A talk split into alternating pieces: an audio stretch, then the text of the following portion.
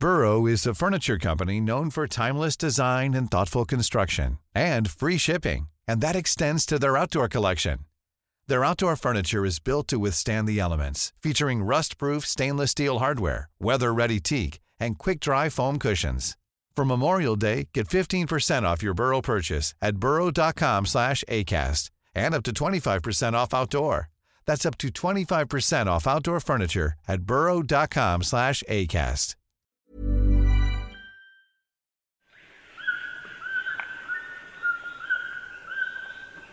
En el reino de las piedras verdes solo existían mujeres, conocidas como las Icamiabas, mujeres sin marido. Vivían solas, lideradas por una virgen que no tenía contacto con el sexo masculino y regidas por sus propias leyes en el interior de la región del río Namundá. Eran muy trabajadoras, así como eximias cazadoras, se dedicaban a la pesca y elaboraban cerámicas, redes, armas y ornamentos. Durante muchos años fueron buscadas por diversos exploradores. No obstante, nunca se las encontró dado que la región estaba protegida por diversas tribus de indios, de las cuales la más próxima era la de los huacaris. Estos eran recibidos por las icamiabas en la fiesta anual dedicada a la luna, y durante esa noche, dice la leyenda, se emparejaban y después se sumergían en el lago Yasi Uarua, espejo de la luna, para buscar allá en la profundidad la materia prima con la que moldeaban los muriaquitas que al salir del agua endurecían. Entonces le regalaban a los compañeros este talismán de la fertilidad, un ornamento en forma de rana, y ellos se lo colgaban al cuello con orgullo, pues era la insignia de la noche nupcial. Durante la realización de la fiesta al año siguiente, las mujeres que habían concebido un bebé, si éste fuese niño, se lo entregaban al padre Huacari, y en el caso de nacer una niña, se la quedaban para que la tradición continuase. Cuentan también que el explorador español Francisco de Orellana había divisado en el buscado reino de las piedras verdes estas mujeres guerreras confundiéndolas con las de la antigua Grecia. Cuentan los indios que ellas atacaron la flota hispánica en un feroz combate que tuvo como escenario la desembocadora del río Namundá. Los españoles, sorprendidos por el ataque de estas numerosas y bellas combatientes, fueron prontamente derrotados por los arcos y las flechas de las icamiabas, dándose rápidamente a la fuga. Nació entonces la leyenda. Fray Gaspar de Carvajal, escriba de la flota, relató la aventura y a las mujeres de cabellos largos y distribuidos en trenzas dobladas en lo alto de la cabeza se les dio el nombre de las Amazonas.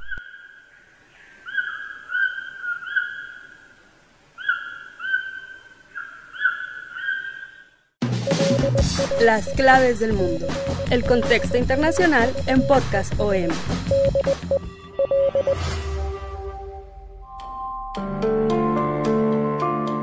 Hola, ¿qué tal? Los saludamos otra vez con gusto en este nuevo podcast de Las claves del mundo de el periódico El Sol de México. Los saluda Víctor Hugo Rico, editor de la sección Mundo del Sol, y me acompaña, como siempre, eh, mi compañero y colega Yair Soto. Un gusto volver a estar con ustedes y contigo compartiendo cabina para esta edición nueva del podcast que esta ocasión, como bien adelantabas, estamos enfocándonos en el Amazonas. ¿Qué está pasando en el Amazonas, Víctor? Este podcast de esta semana lo habíamos eh, planeado con otro tema, pero dada la, la importancia mundial que está teniendo el tema que vamos a tratar hoy, pues decidimos pues dejarlo para la próxima y enfocarnos en esta coyuntura mundial.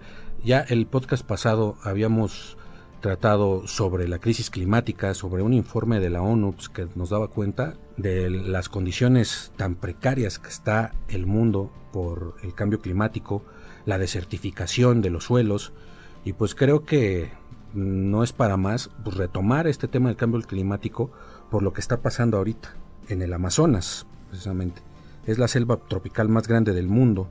Es aproximadamente la mitad del tamaño de Estados Unidos y es la clave para la salud de todo el planeta. Sus árboles producen aproximadamente el 20% del oxígeno del mundo, entonces absorben la mayoría del dióxido de carbono y permite que el cambio climático o que el calentamiento global pues amaine. Ahorita el Amazonas está en llamas. Indígena brasileña. Miren lo que hicieron con nuestra reserva. Dos años estuvimos trabajando en nuestra reserva y ahora nuestra aldea está en llamas. No les bastó acabar con el río, con nuestras fuentes de vida. Ahora le prenden fuego a nuestra reserva. No nos vamos a callar. Vamos a cerrar la pista y queremos que vengan los medios para defendernos. Está en alerta el mundo por esta situación.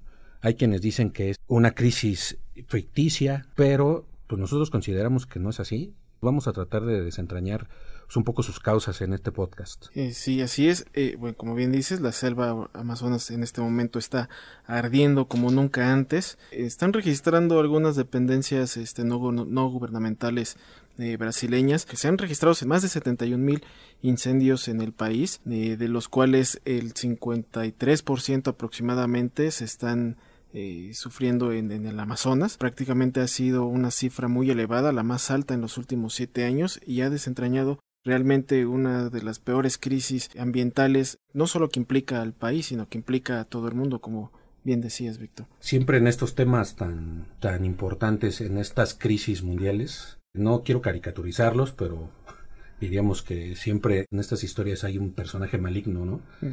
Y, creo que esta crisis ya se veía venir. Hay numerosas reseñas, hay numerosos artículos que desde el 2018 ya alertaban del peligro para el mundo, así tal cual, de el posible triunfo en ese momento del actual presidente de Brasil, Jair Bolsonaro. Es increíble cómo mucha gente lo anticipó, lo que podía pasar con el por el Amazonas. Hace poco estaba leyendo un artículo donde mencionaban precisamente lo que está pasando ahorita. Desde la llegada de Jair Bolsonaro al poder en Brasil implica lo que hizo y lo que estamos ahorita viendo, la relajación de todas las protecciones ambientales con las que contaba el Amazonas. El, los incendios en el Amazonas no es nada, nuevo, la, la, deforestación tampoco es nada nuevo, pero como decías, en la llegada de Jair Bolsonaro a la fecha, en menos de un año, eh, se ha devastado 84% más el Amazonas que en todo el año pasado. Entonces, es la llegada de esta, de esta figura, de esta polémica figura que llegó con más del 50% de los votos de los brasileños, hay que decirlo, y que en su campaña creo que en ese aspecto nunca mintió y está cumpliendo sus promesas de campaña y hay mucha gente que le apoya en Brasil, eso es lo peligroso, dijo que para reactivar la economía de Brasil tenía que deshacerse de todas las protecciones ambientales que había en el Amazonas. Él ve en el Amazonas la clave para el desarrollo de Brasil.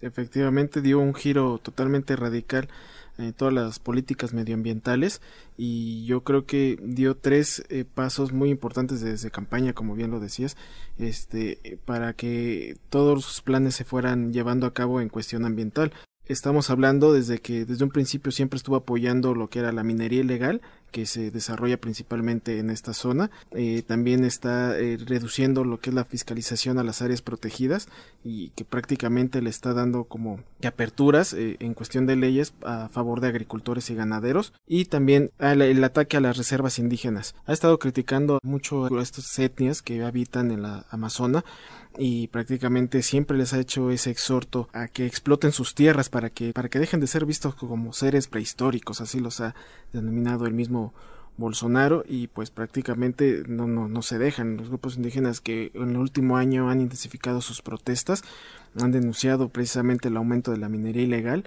que aún no está regulada, está en las, en las eh, en los procesos de, de, Bolsonaro, pero aún no está regulada y sin embargo se está explotando estas zonas. Raoni Metuktire, jefe indígena brasileño y activista ambiental.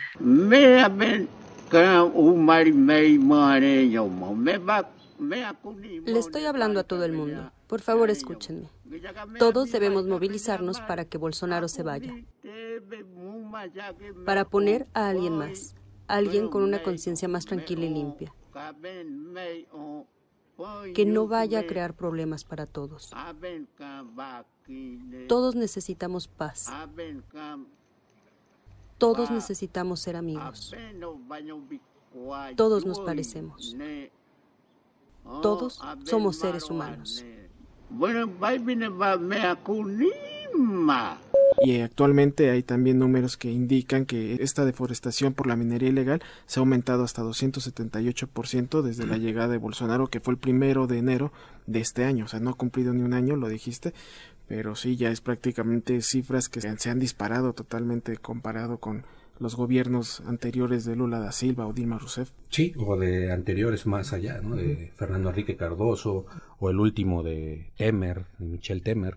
Hay que, respecto a esta batalla de los eh, grupos originarios que han habitado pues de, desde hace cientos de años el Amazonas, habría que decir de que otra diferencia entre los incendios que estamos viendo ahorita y la deforestación que estamos viendo ahorita en el Amazonas a lo que está a lo que ocurrió en otros años es que ahorita se está concentrando en las zonas que estaban denominadas como zonas protegidas eh, antes eh, se, centraba como en, otras zonas que no tenían esta denominación como reserva de la biosfera, zonas protegidas, que precisamente es donde viven los grupos indígenas. Se han autodenominado por, por años los guardianes de, la naturaleza, los guardianes de, de, toda esta, esta región, tiene el 50% o más de la biodiversidad de todo el planeta en cuanto a fauna, en cuanto a flora, ha por años ha sido eh, codiciado no solo por mineras, no solo por los hacendados, ganaderos, también por empresas que desean explotar toda esa flora para, para industrializarla. ¿no? Entonces, el Amazonas es un territorio riquísimo y totalmente codiciado. ¿no? Entonces, Bolsonaro llega al poder pues de la mano de todos estos hacendados, ¿Y qué es lo primero que hace cuando llega al poder? Elimina la Secretaría de Medio Ambiente y la pasa a la Secretaría de Agricultura. Esto, pues podrías decir, bueno, ¿qué pasa ahí? Pues nada más eliminó una secretaría, pero no, es un cambio muy cualitativo porque la Secretaría de Agricultura la dirigen precisamente estos grupos de poder de terratenientes, de hacendados, que son los que ahorita se sienten empoderados, los así abiertamente, Bolsonaro a diferencia de otros gobiernos que tal vez soterradamente pues los dejaban seguir, los dejaban explotar, pero con ciertas restricciones, ahora abiertamente les dice, el Amazonas es de ustedes, explótenlo. A inicios de, agosto se llevó a cabo lo que se denominaron el Día de Fuego, precisamente estas personas en apoyo a esas políticas de Bolsonaro, del reconocimiento que le está dando el presidente, iniciaron quemas eh, voluntarias que perdieron el control y es que se han ido expandiendo. O sea, parte de estos incendios que están viviendo actualmente es parte de ese día de fuego que los productores ganaderos y agricultores este, provocaron. Jair Bolsonaro, presidente de Brasil. Sobre los incendios de la Amazonia, que en mi opinión pudieron haber sido causados por organizaciones no gubernamentales porque ellos perdieron fondos, ¿cuál es la intención? Traer problemas para Brasil. Problemas para Brasil. Aquí habría que dar unos datos para entender la magnitud del problema. el Amazonas, pues no solo es una zona que, que es propiedad de Brasil, es, es, una región inmensa, es, no sé, que parece, según datos, o sea, la, pues más de la mitad, por ejemplo, del territorio de Estados Unidos, pero lo comparten, además de Brasil, lo comparten Perú, Bolivia, Colombia, Venezuela, Ecuador, la Guyana Francesa y Surinam. Entonces, este problema ya dejó de ser un problema local, por más que Bolsonaro hable de injerencia en los asuntos de Brasil, este problema ya no es un problema nacional, es un problema mundial en primera porque está afectando también a los países vecinos.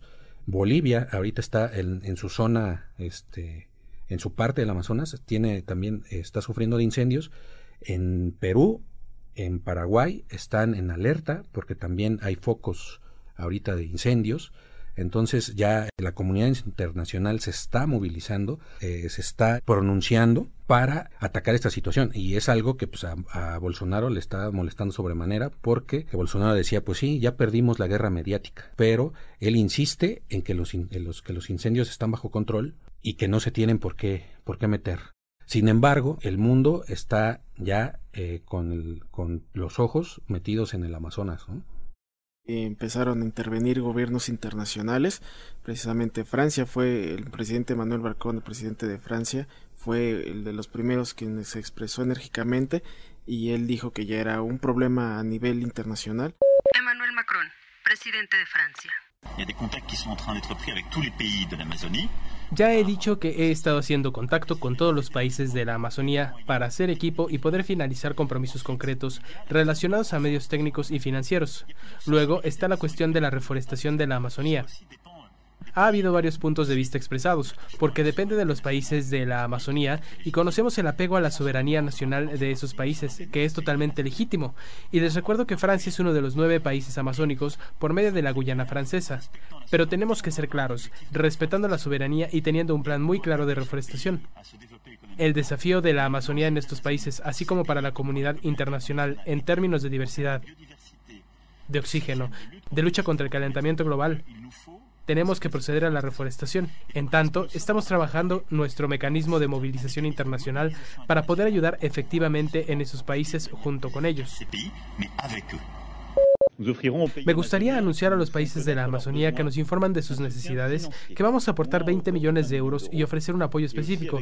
En especial, Francia enviará apoyo militar. El oxígeno que produce el Amazonas eh, representa el 20% de, del oxígeno para todo el mundo. O sea, digamos que gran parte de ese oxígeno que pueden respirar en Europa, una parte puede venir incluso desde Brasil, desde el Amazonas. Y, bien, y entonces eh, Francia, que es un país que ha velado mucho por las cuestiones ecologistas, pues tuvo que dar este frente a este problema y que Bolsonaro criticó, lo acusó de politizar el problema. La reunión del G7, bueno, se llevó a cabo este fin de semana, precisamente abordaron el tema del Amazonas. Angela Merkel canciller federal de Alemania. Lo que sigue es un largo compromiso y nosotros también, del lado alemán. Nos contactaremos con Brasil para presentar las cosas desde nuestro punto de vista. Por supuesto, es un territorio brasileño, pero aquí tenemos una pregunta que concierne a los bosques tropicales que realmente son un problema global. Los pulmones de toda nuestra tierra están siendo afectados. Y entonces tenemos que encontrar soluciones comunes. Aquí hay este, repercusiones ambientales, hay repercusiones culturales, hay repercusiones políticas. Estamos viendo pues la batalla de, Bolsonaro por mantener su gobierno, por cumplir sus políticas, por atacar a sus enemigos. También hay repercusiones económicas, ¿no? Y estos incendios, pues no, no son un accidente. Es una consideración a título personal que aquí como dijera el, el buen expresidente de los Estados Unidos, Bill Clinton, es la economía estúpido, ¿no? Lo que está pasando en el Amazonas pues es un problema económico, es un problema por el control de los recursos naturales, por de una visión desarrollista, que es la visión de Bolsonaro, pues donde los recursos naturales, los recursos primarios, son los que van a sacar a, a Brasil del estancamiento. Es una visión, pues, digamos, como que anclada en los 70, donde los países desarrollados eran los países industrializados, los países que desarrollaban tecnología, y los países subdesarrollados son los que proveían materia prima. Aquí hay que ver, pues, qué está pasando en, en el Amazonas. Eh, estos incendios, eh, más allá del cambio climático, pues, como lo mencionabas al principio, son un problema de deforestación los expertos dicen que sí, que estamos, eh, que se está viviendo ahorita ya la temporada de calores y de vientos secos, pero que realmente eso no influye tanto porque no son grados altos de temperatura que estén afectando, son los niveles normales, vaya. Prácticamente hacen un lado eh, esta opción de que se trate principalmente del clima, porque ahorita no hay como que no se haya disparado estas cifras. Mucha gente se pregunta, pero es una zona donde siempre está lloviendo, es una zona muy húmeda. Entonces, ¿por qué? ¿Por qué estos incendios? ¿no? Que también hay que decirlo, no este, están ocurriendo, por ejemplo, hasta en, el mismo Siberia, ¿no? donde no escuchábamos antes de eso, que sí hay incendios regularmente igual, pero también allá han estado este, sobrepasando los, los niveles normales en zonas pues, que no lo pensaríamos, ¿no? que, que hubiera este tipo de, de fenómenos. En el Amazonas por qué en una zona tan húmeda están eh, ocurriendo estos fuegos tan devastadores. Y la respuesta de los científicos es precisamente por la deforestación que está sucediendo. La deforestación está provocando que se estén expandiendo más rápido los incendios. Pero ¿qué está provocando esta deforestación? Hay tres productos principales que están incidiendo en esto y esto nos remitiría a nuestro anterior podcast sobre el informe de la ONU del cambio climático y de cómo también nuestros hábitos de consumo están influyendo en el cambio climático y en la devastación del planeta. En este caso, en el Amazonas, la principal fuente de devastación es la ganadería. Es lo que está destruyendo al Amazonas y desde el gobierno de Bolsonaro eh, y desde antes, desde, desde años antes, pero particularmente ahorita, está creciendo la exportación de carne de Brasil. Actualmente Brasil es el productor número uno de carne a nivel mundial. Su principal mercado es sobre todo China y Asia. Se estiman los economistas que en los próximos años esa, demanda de carne va a aumentar este, hasta un 10%. Entonces es obvio que necesitan más este, territorio para, para pastoreo, más, más territorio para, para criar este ganado. Esta necesidad de consumo de carne es lo que está causando la, lo que está pasando en el Amazonas. Es increíble cómo una cosa lleva a la otra, cómo todo se, se conjunta para dejarnos ver pues que es el modo en que se produce, el modo en que las grandes empresas producen y el modo en que pues, la humanidad consume. ¿no? Estamos eh, viendo pues, que, es, que, es, un sistema donde es producir, producir, producir, producir, producir sin freno. Ya lo habíamos dicho en el podcast pasado, es una producción sin freno de, de este capitalismo tardío y no hay, pues no se vislumbra una forma en que esto pueda parar. Nos pueden decir, pues hay que dejar de consumir carne, eh, hay que bajarle al, consumo de carne. La cosa es de que una muy pequeña parte de la población, el 20% de la población rica, es la que consume el 70% de los recursos. Pues sí, dejo de, de consumir carne y no sé, te vendría eh, que venga un, un, un vegano y te, y te diga, bueno, deja de consumir carne, mira, te vendo mejor una, una hamburguesa, pero en lugar de, de carne de cerdo, pues de, como de soya, ¿no? Digo, ¿pero qué crees? La, la soya es el segundo factor que está devastando el Amazonas. Brasil es el primer productor mundial de soya y también es una industria en crecimiento, de grandes industrias, o sea, no es una producción de, de campesinos, este, personal, son agroindustrias de talla mundial los que están produciendo soya cantidades industriales que también van a China, van a Asia, van a Estados Unidos y este es otro de los factores que está causando pues la deforestación del Amazonas. Entonces, no como carne, pero no es lo único. Hay muchos factores que están, que están ahí afectando. Y precisamente en esto de lo de la carne, y no en vano eh, Finlandia acaba de proponer ante los miembros de la Unión Europea de que se castigue esa producción de carne a Brasil, de que se mida, y es que aparte, como, como también lo platicábamos hace rato, Víctor, eh, se está viendo en cara ahorita el, un acuerdo que se está previendo firmar entre la Unión Europea y los miembros de la Mercosur, donde Brasil pertenece,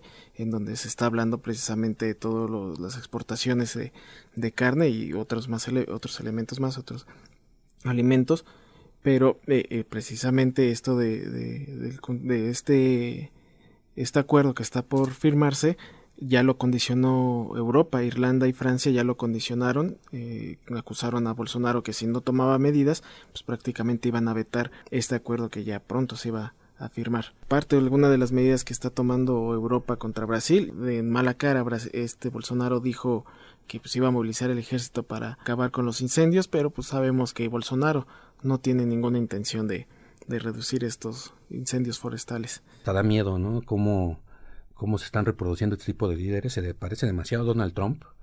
Eh, Donald Trump pues está también acabando con, con las normas ambientales en Estados Unidos, pues porque muchos de estos grupos este, industriales que se vieron afectados por normas ambientales de la época de Obama, pues le inyectaron dinero a su campaña de Trump, se aliaron con Trump y ahora Trump pues, tiene que cumplirles.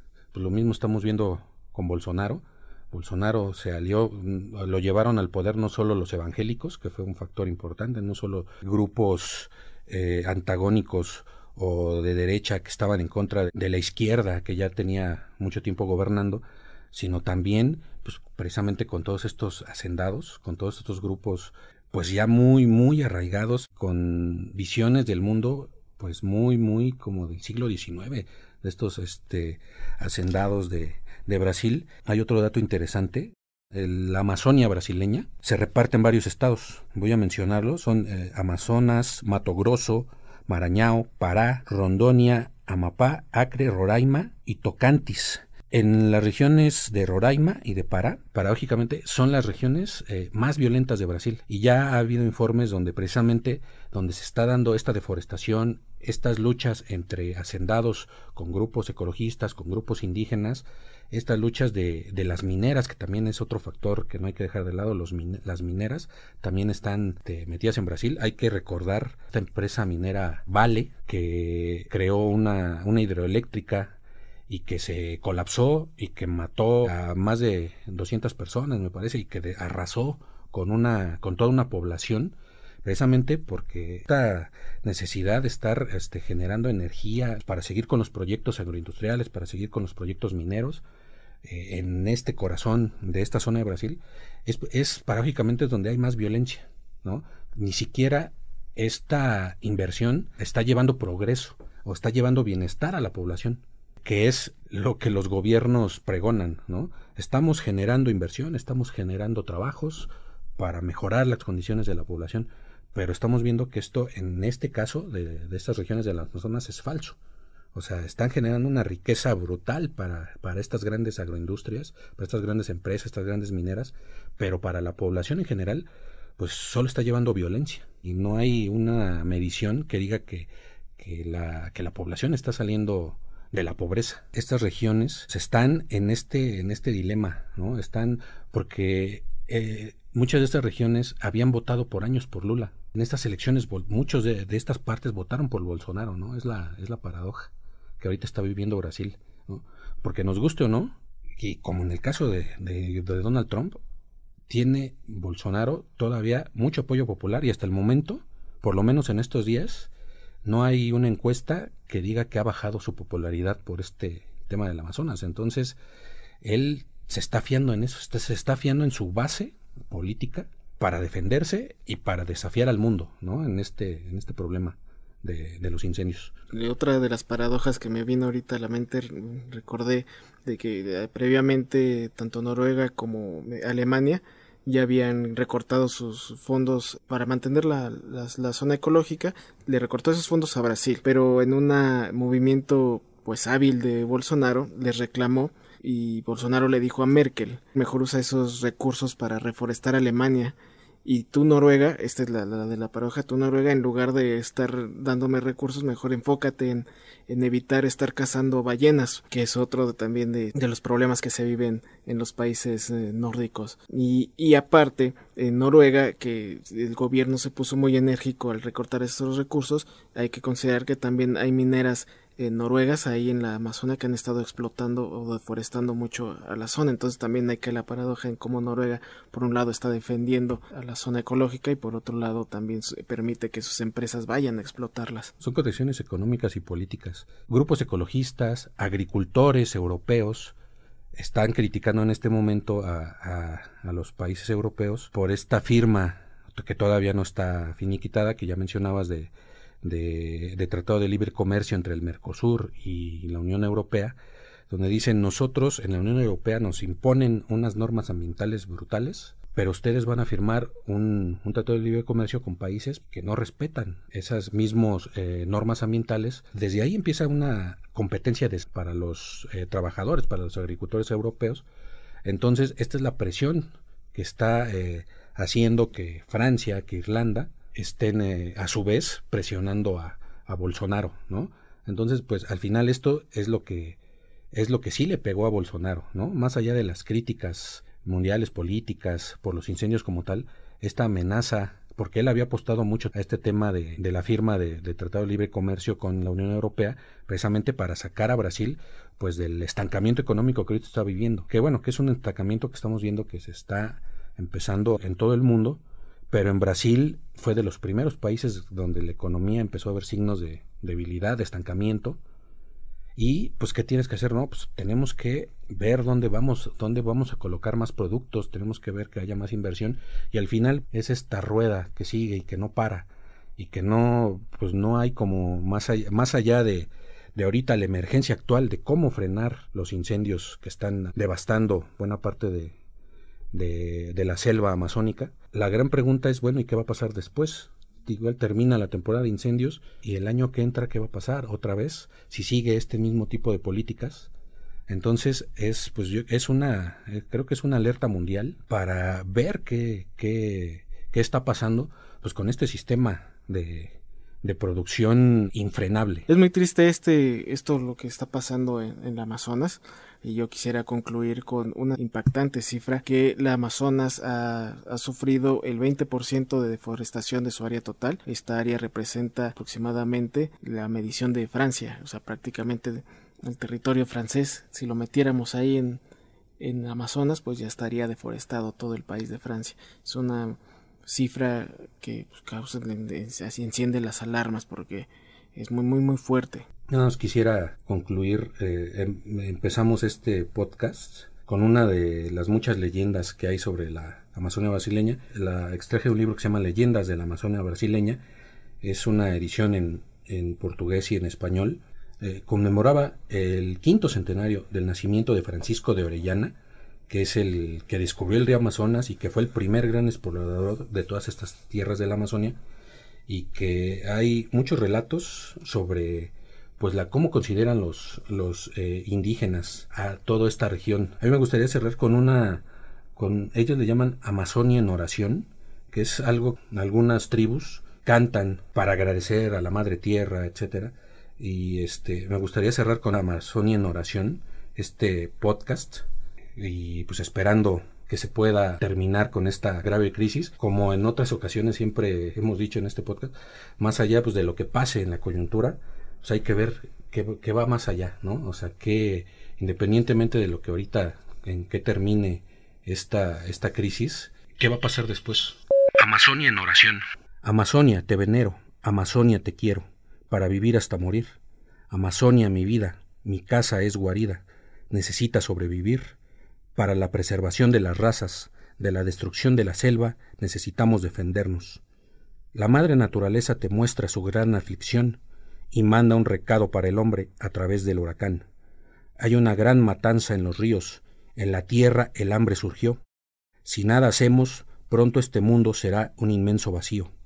El pueblo de la selva reúne la gran nación y le pide al dios de la floresta su protección. Tupá aparece en el aire, ordena los tambores redoblar y le pide a la nación roja cantar y bailar. Los bichos del bosque aparecen con ruidos en forma de oración, al dios del amor por la selva que en la Amazonia aún florece. Muchas gracias, Jair. Muchas gracias a ti, Víctor. Esperemos que les haya gustado este podcast y nos escuchamos la próxima semana. Bye. Tu opinión es muy importante para nosotros. Sugerencias y cualquier comentario lo recibiremos con gusto a podcast.om.com.mx. If you're looking for plump lips that last, you need to know about Juvederm lip fillers. With Juvederm Volbella XC and Juvederm Ultra XC, your lip look, whether it's subtle or bold, can last up to one full year with optimal treatment and no additional maintenance. Find a licensed specialist and see if it's right for you at juvederm.com today. That's J U V E D E R M.com. Add fullness to lips in adults over 21 with Juvederm Volbella XC or Juvederm Ultra XC. Do not use if you have severe allergies or a history of severe allergic reactions, or if you're allergic to lidocaine or the proteins used in Juvederm. Tell your doctor if you have a history of scarring or taking medicines that decrease the body's immune response or that can prolong bleeding. Common side effects include injection site redness, swelling, pain, tenderness, firmness, lumps, bumps, bruising, discoloration, or itching. As with all fillers, there's a rare risk of unintentional injection into a blood vessel, which can cause vision abnormalities, blindness, stroke, temporary scabs, or scarring. For full important safety information, visit juvederm.com.